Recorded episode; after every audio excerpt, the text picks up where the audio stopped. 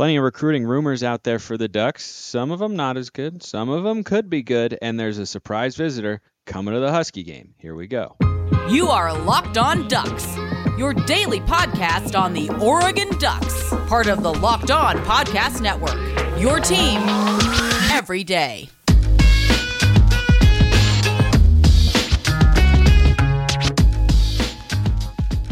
Yes, it is that time once again for Locked On Ducks. I'm your host, Spencer McLaughlin. Thanks so much for making this your first listen or your first view of the day.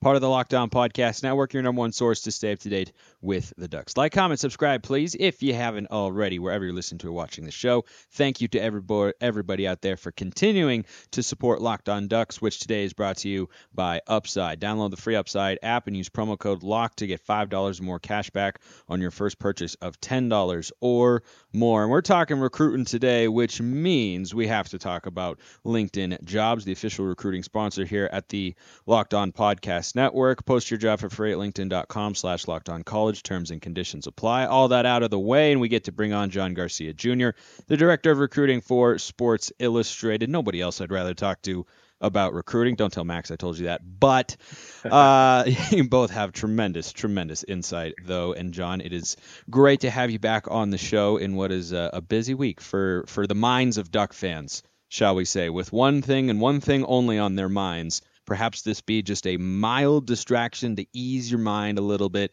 think about something else, and then you go back into uh, what they call Husky Hate Week. Yeah, it's it's a heck of a week. My goodness, uh, recruiting is always going to be a part of that, uh, especially when Washington is on the schedule. But yeah, it seems like we're, we're talking Dante Moore. That's that's been the um, topic du jour to my inbox. Uh, I've I've talked about him on a few podcasts this week already. There is certainly some intrigue around this potential development. So let's dig into it. Yes, indeed. By the way, I don't know what four is enough means on that uh, whiteboard behind you, but Oregon has won three straight against Washington, and I know that for Duck fans, four is most definitely not enough, and uh, four is not enough for a winning margin on Saturday. Lots of directions I could go with that, but I'll stop wasting your time now. So, a lot of people have been asking me, John, about Dante Moore, and he gets a crystal ball to Michigan State. There's still a number of them on there, crystal balls that is for for Oregon. What, what's kind of happened here? What's the latest on on Dante Moore as the Spartans are maybe trying to get back into the hunt? Well, look, he's a Detroit kid. Um, you know, the the distance between Detroit and, and East Lansing is not incredibly far. I haven't Googled it yet, but it's it's, it's less than an hour's drive, as they say. So naturally, Dante Moore and Michigan State have been involved with one another for a very long time. Early in Dante's recruitment, uh, Sparty was a big factor uh, into it. But as he played patient, and, and even Dante admits his recruitment lasted longer than he thought it would initially, right? You know, it got really hectic. He delayed a few times. He probably thought he was coming off the board in the spring, didn't end up popping until uh, July, right? So late in the summer uh, when, when, he picked Oregon uh, there on July 8th. Well, before that point, junior year into senior year, there was a lot of talk about the, the Midwestern schools keeping him home. Uh, Michigan State, Michigan, Notre Dame, most notably Ohio State in there as well um, until it expanded out. And in that transition from he's probably going to stay local to, oh, now everybody's involved for Dante, Michigan State picked up a quarterback commitment in Bo Edmondson in February of 2022. Well, what triggered all of this Dante conversation now is that not only did Bo Edmondson decommit on November 2nd from MSU, but the conversation surrounding said decommitment is that MSU initiated the conversation. So the thought is you're not going to drop a quarterback that you've had committed for eight months and nine months unless you've got something bigger and better in mind. And naturally, from a quarterbacking standpoint, the number one quarterback in the country being in your home state would certainly satisfy that, hey, we upgraded mentality. So naturally, a lot of questions started to come in from uh, from and around Dante's camp. But here's the thing: this kid is locked into the playoffs. Uh, he, he's at King High School. They're they're in the midst of it. Uh, he's fresh off of a huge game, uh, and he's really part of the reason why he committed in July was to focus on this senior season. So there is a thought that he's going to focus on that, regardless of how much of this chatter is real with Michigan State. He's going to focus on uh, his his final ride there at, at King High School, trying to repeat as as state champions. Uh, I think they finished the regular season seven and three, so they're well on their way positionally towards potentially doing so. Uh, so naturally, as a Duck fan, you're like, okay, what does the schedule look like? Well, assuming they lose this week at King High School, you know, we, we don't want to see that it, from Dante's perspective, but let's play devil's advocate. If they lose this week, what does it look like relative to potentially getting on campus at Michigan State? Well, there's two home games left this weekend and next weekend. So if you're an Oregon fan, you're keeping an eye on those visitor lists the next two weeks to 10 days. And if there's no Dante Moore there, you feel really good about retaining his services. But here's the thing beyond the tangible and, and the TBD, there's there's not a lot of smoke from the internal portion of this thing. Um, Dante hasn't said anything. His folks, his coaches, his mentors haven't said anything. And confidence in Oregon is still high. Uh, that much we've confirmed this week. So a lot of this seems very preliminary. But like I said, when you basically push out a quarterback commitment and the top player in your state is a quarterback you've had a relationship with for a long time there is uh, some worry there, at least from an optical perspective. But again, nothing from Oregon or from Dante has suggested that this is something for Duck fans to worry about. And again, I stress, I stress how stressed Dante was at the end of this process. This was really drawn out for him, um, and there was so much finality towards him making that verbal commitment to Oregon that I think it would be a pretty big surprise if he ended up anywhere else. Now, playing that devil's advocate card again, something happens with Dan Lanning or Kenny Dillingham and that kind of scenario. And that's that's a little bit more obvious and tangible of of uh, an alert or a worry meter for for Duck fans to keep an eye on. But unless something like that happens, I'm I'm thinking Dante is in pretty good shape with Oregon, and again, that confidence in both directions is still pretty solid. Yeah, when I talked to him a couple months ago at seven on seven and asked him what was appealing about Oregon, there was no hesitation. He went straight to Dillingham. It was Kenny Dillingham's my guy. Like that's sure. that's my dude. That's the guy that he really likes and has a great relationship with. I'm sure he's you know obviously talked to and met with Coach Lanning before, but it seems like that's kind of the whole key, which makes it even more fascinating to watch this offseason to see if Dillingham is a candidate for other jobs, if he ends up taking or, or getting one, what could happen there. But does it feel to you like Moore is a guy who could sign in the early window in, in December after the regular season ends, or do you think he he might draw it out with this late push from Michigan State to the regular signing period in February? That would certainly present uh, two different schools of thought, right? From a worrying perspective, if he signs in December, you feel pretty good, right? Six weeks out extremely comfortable with everything Oregon has presented. Presumably, these coaches stay in place and everything is is as he thought it would be with uh, with the Ducks, and he sticks there. Um, or if he pushes it to February, I think then you're probably assuming something has happened with this coaching staff, and or like you said, that MSU push is a little bit more real than than we're giving it credit for, at least uh, on November 9th. So I, I think that that would be the very you know basic schools of thought, depending on when he signs. But again, right now I would expect him to sign in December and, and be done with the process. There was, again, so much relief in being done in July, talking to Dante, even after the fact. And, and look, after he committed, you know, we were doing some features because he was our number one player in the country on SI. He said, look, people still call, you know, and, I, and I'm respectful with them. So he is, he's not, you know, blocking college coaches from his cell phone or anything like that. But two schools here, you know, the relief he had for committing because of the stress that it created – and that natural focus on King High School during his last ride. Uh, those two things just make me feel like if something's going to happen, it, it's going to be later rather than sooner. At, at, least something tangible with Michigan State or, or anyone else for that matter. Well, there you have it, Duck fans. That is the latest on Dante Moore. There's a surprise visitor coming to the Washington game. You will want to hear who that is. We've talked about him before here on the show. Today's episode, though, brought to you by upside. If you want to go get cash back anywhere that you buy groceries, dine out, then you've got to use upside because inflation is hurting you and you have to find different ways to cut back. Upside is a great way to do that to help you get cash back on groceries. It's really easy. To get started, download the free Upside app, use my promo code LOCKED, and get $5 more cash back on your first purchase of $10 or more. Next, claim an offer with whatever you're buying on Upside, check in at the business, pay as usual with a credit or debit card, and get paid. It's that simple. Download the free Upside app. Use promo code LOCK to get $5 more cash back on your first purchase of $10 or more. That's $5 more cash back on your first purchase of $10 or more using promo code LOCKED. Combat inflation with Upside. Go get cash back today. So this broke just before we came on here to to record, John, and we were doing a little bit of scrambling and digging and verifying and watching and all that fun stuff that we do in what we I guess I guess you and I technically consider this a job, but it's not like a real real job. You know, it's like a right. it's like a pretend it's like a pretend job of sorts. But David Hicks, five-star defensive lineman, top defensive lineman on the interior in the class of 2023, if memory serves has verbally committed to Texas, Texas A&M. Oregon was in the running, and they're going to get him on campus unofficially for this Washington game. What do you make of that? A ton, Spencer. This is a kid who already took his official visit to Oregon back in the summer months um, and, and has since made a commitment, right? So those two elements typically make you think, well, probably not going to get him on campus once more, mainly because of the, of the logistics, right? Just financially, getting from uh, Texas up to Eugene on a whim seemingly uh, feels like a big deal. Um, but he's doing it, and all of a sudden now the Ducks have to feel like uh, they've got more than a puncher's chance to maybe make this flip. And I think this is interesting in two different directions. One, Oregon did a really good job independently of everyone else in this race, right? Um, as soon as it it it took over.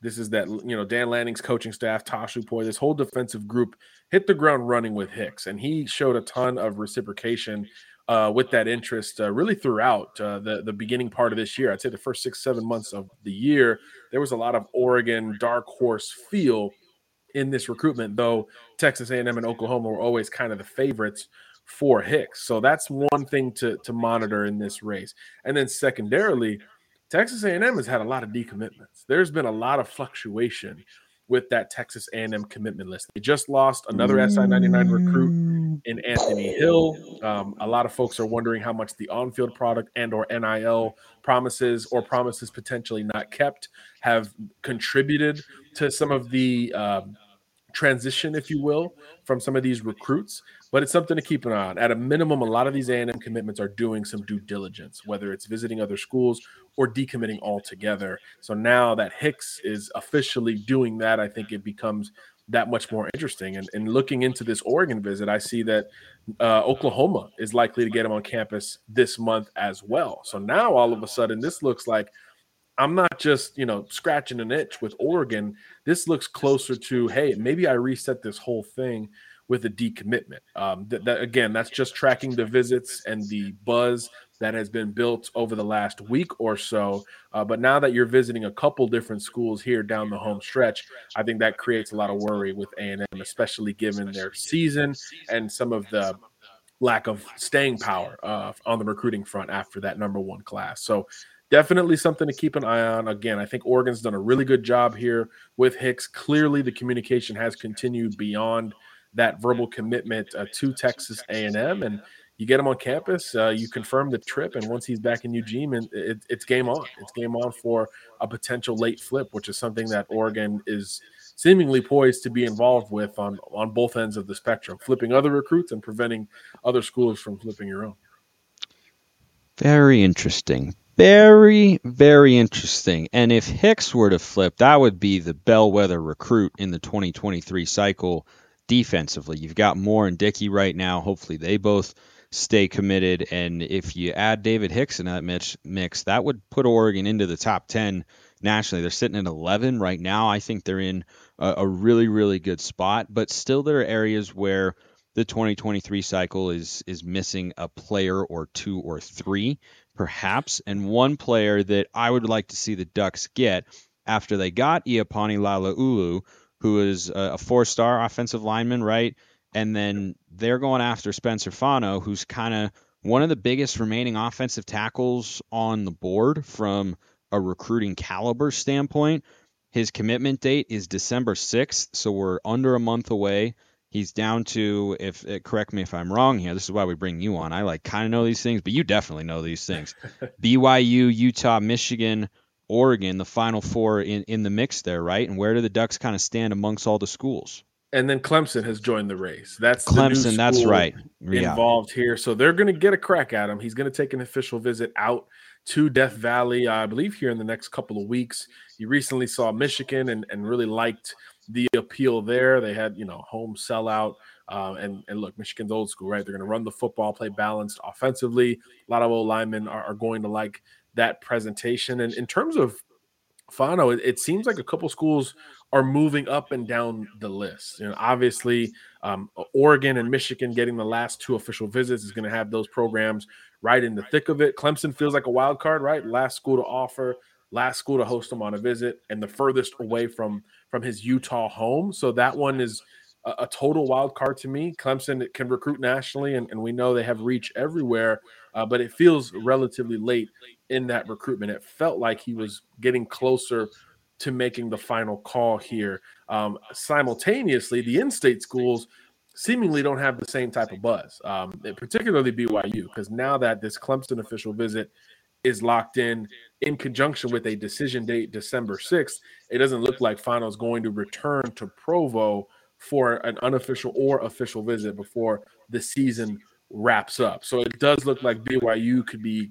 a bit on the outside looking in, and, and Utah got them on campus earlier uh, in the season. Again, you're most familiar with your in-state programs, but the, the visits elsewhere of late uh, may have you trending elsewhere. So I think that'll be fascinating for Fano here down the stretch. I, I don't think I could quite call it yet. Again, that Clemson wild card is, is still out there lingering from an official visit perspective, uh, but we know Oregon's done a really nice job here in Michigan which looked like it was on the outside looking in a couple weeks ago, I think has really entered the conversation to potentially grab this kid. So it does look like today Fano is more likely to leave his home state of Utah than stay in his home state, and that's not something we've talked about uh, of late with his recruitment. So it's it's a bit of a breaking scenario to keep an eye on. And do you feel like Oregon is in a good spot compared to a Clemson or Michigan? Are they on equal footing there? What's kind of the vibe? I think so. Know, from a needs perspective, we, we talked about the big need for Oregon up front in general, and they've hit on volume, right? Four different old linemen have jumped on board.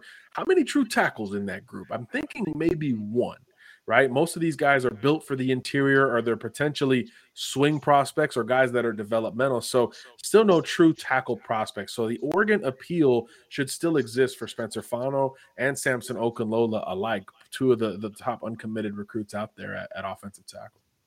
Yeah, Laloulu listed as a, guard, and then the other offensive linemen that, that Oregon's got committed, Lipe Moala and Bryce Bolton, uh, the, the pair of three stars out of the state of California, both project as interior offensive linemen as well. So still looking for that tackle position. Obviously, you've got Conerly, that's your left tackle, the future once TJ Bass leaves, and then you got Jackson Powers Johnson, looks like he'll be the next center, Marcus Harper, but then the other pieces, it's really up in the air. And so I, I think that a guy like Fano, you could go make a pitch and say, you can come here and compete for the starting right tackle slot because I believe Big Sala is out of eligibility after this year. I know Ryan Walk has done on the interior. Lots of lots of turnover at that position. That's more uh, offseason conversation though. But still more to get to with John, including this strange tie we're now seeing between Oregon and Louisville on the recruiting trail. Not something I've said before, but we're going to talk about that. Today's episode brought to you by Bet Online, your number one source for betting sports info, stats, news, and analysis. Get all the latest odds and trends for every professional and amateur league out there, from football to basketball to soccer and esports. We've got it all at betonline.net. Don't forget about my personal favorite, golf, of course. And if you love sports podcasts, you can find those at BetOnline as well. We're always the fastest and easiest way to get your betting fix fix. Head to the website today or use your mobile device to learn more. BetOnline is where the game starts.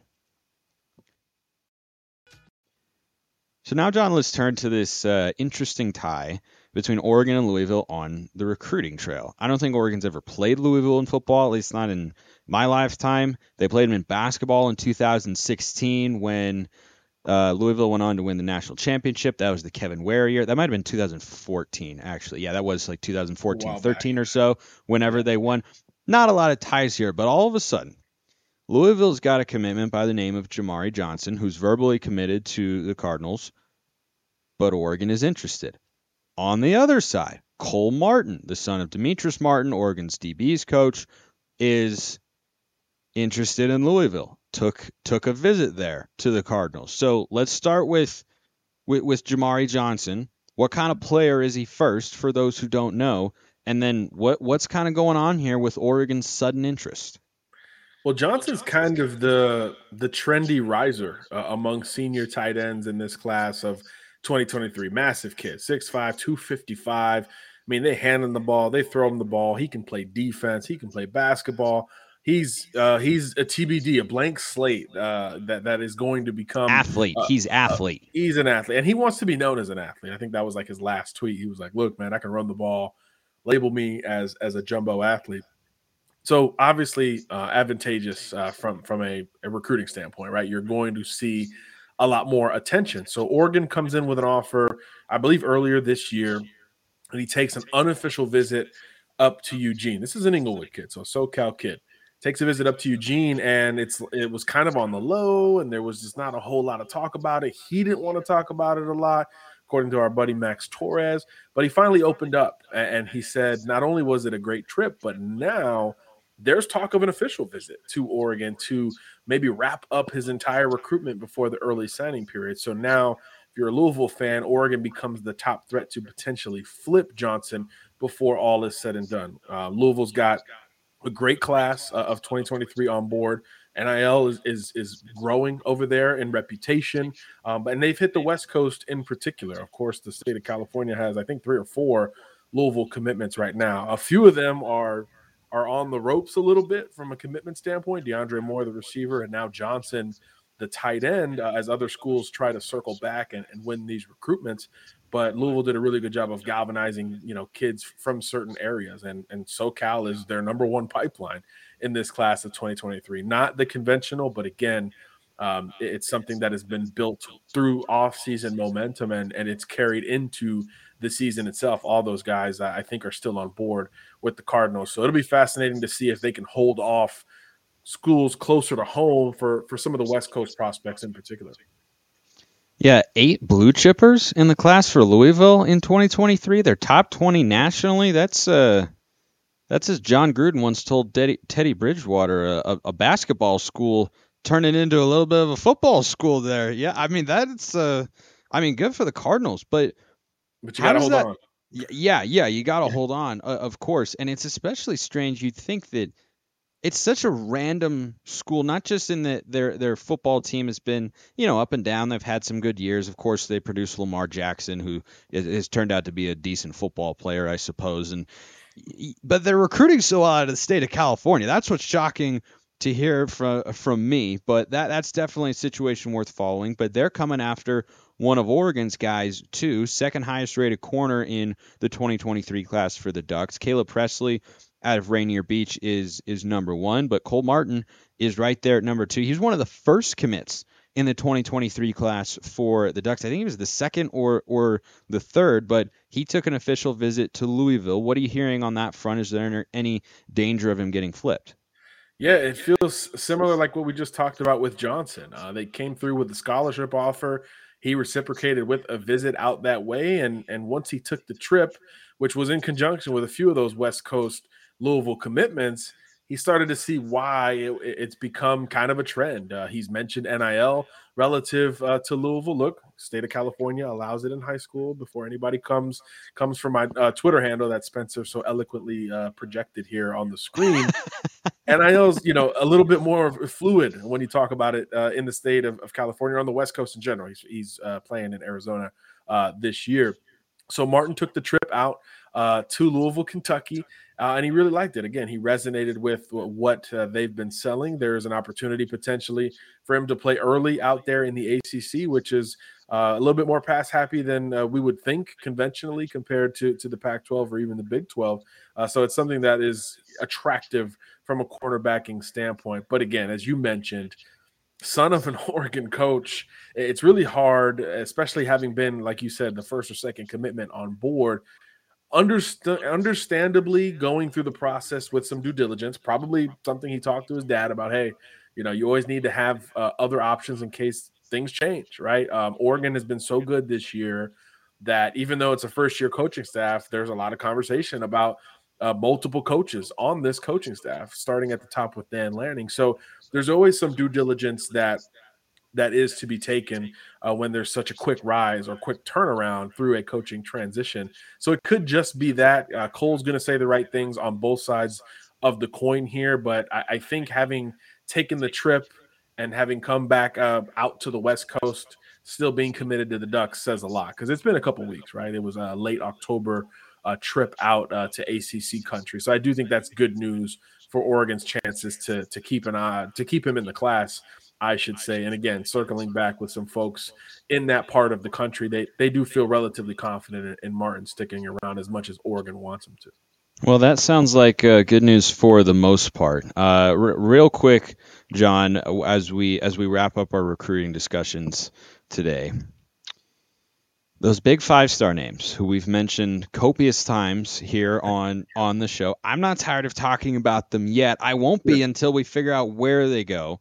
M'Pemba, Matayo, now Hicks is in the is in the mix as well, or back in the mix, I should say, with with A and M having some some turmoil around their program and questions about Jimbo and and whatnot. What do you think the chances are that Oregon is able to get one of those three guys? Well, look, we're still going to put the highest odds on Uiagalelei just from a geographical perspective and a familiarity standpoint, right? A kid who who plays with all those Louisville commits at St. John Bosco High School in, in, in SoCal, but so familiar with Oregon, uh, both both pre-transition and especially post-transition. I think it's worth noting. You know, I, I know I've said this on the show, but you know, his father told me, "Hey, Oregon and USC kind of assumed." They were going to stay in the race under their previous administrations.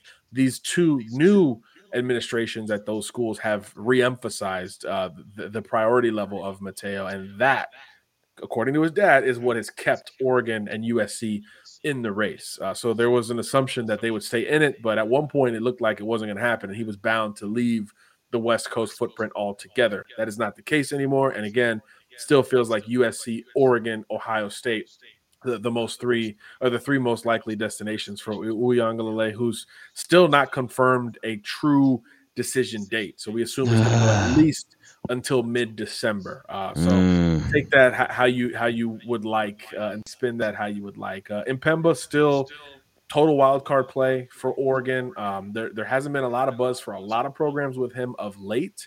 But I think uh, Georgia's the one I've heard the most recent amount of buzz on. But again, it's quieted down to a certain degree lately. He's he's somehow flying under the radar of late uh, from the visiting perspective. Uh, and, now with Hicks coming back to campus, puncher's chance, right? Uh, you love where you stand in that standpoint. Uh, there is familiarity there, so you can focus on maybe some of the last few questions that the Hicks camp needs to have answered in Eugene, as opposed to showing him or introducing him to elements of the program or the facility or whatever. So I think that could be interesting uh, for, from the Hicks perspective because clearly he's doing a lot of due diligence more than any of these other kids that we've been talking about with multiple visits confirmed to schools not named Texas A&M. So that's certainly the one to keep an eye on the closest, especially with the visit upcoming. But long term, I still think Uiagalelei is the guy to, to focus on the most.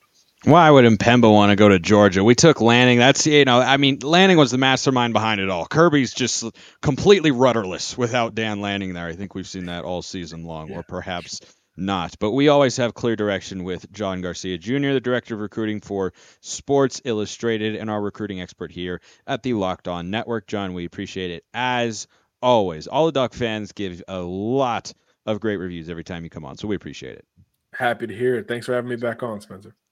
I appreciate everyone listening. Have a wonderful rest of your day. Talking all Washington tomorrow, and go Ducks.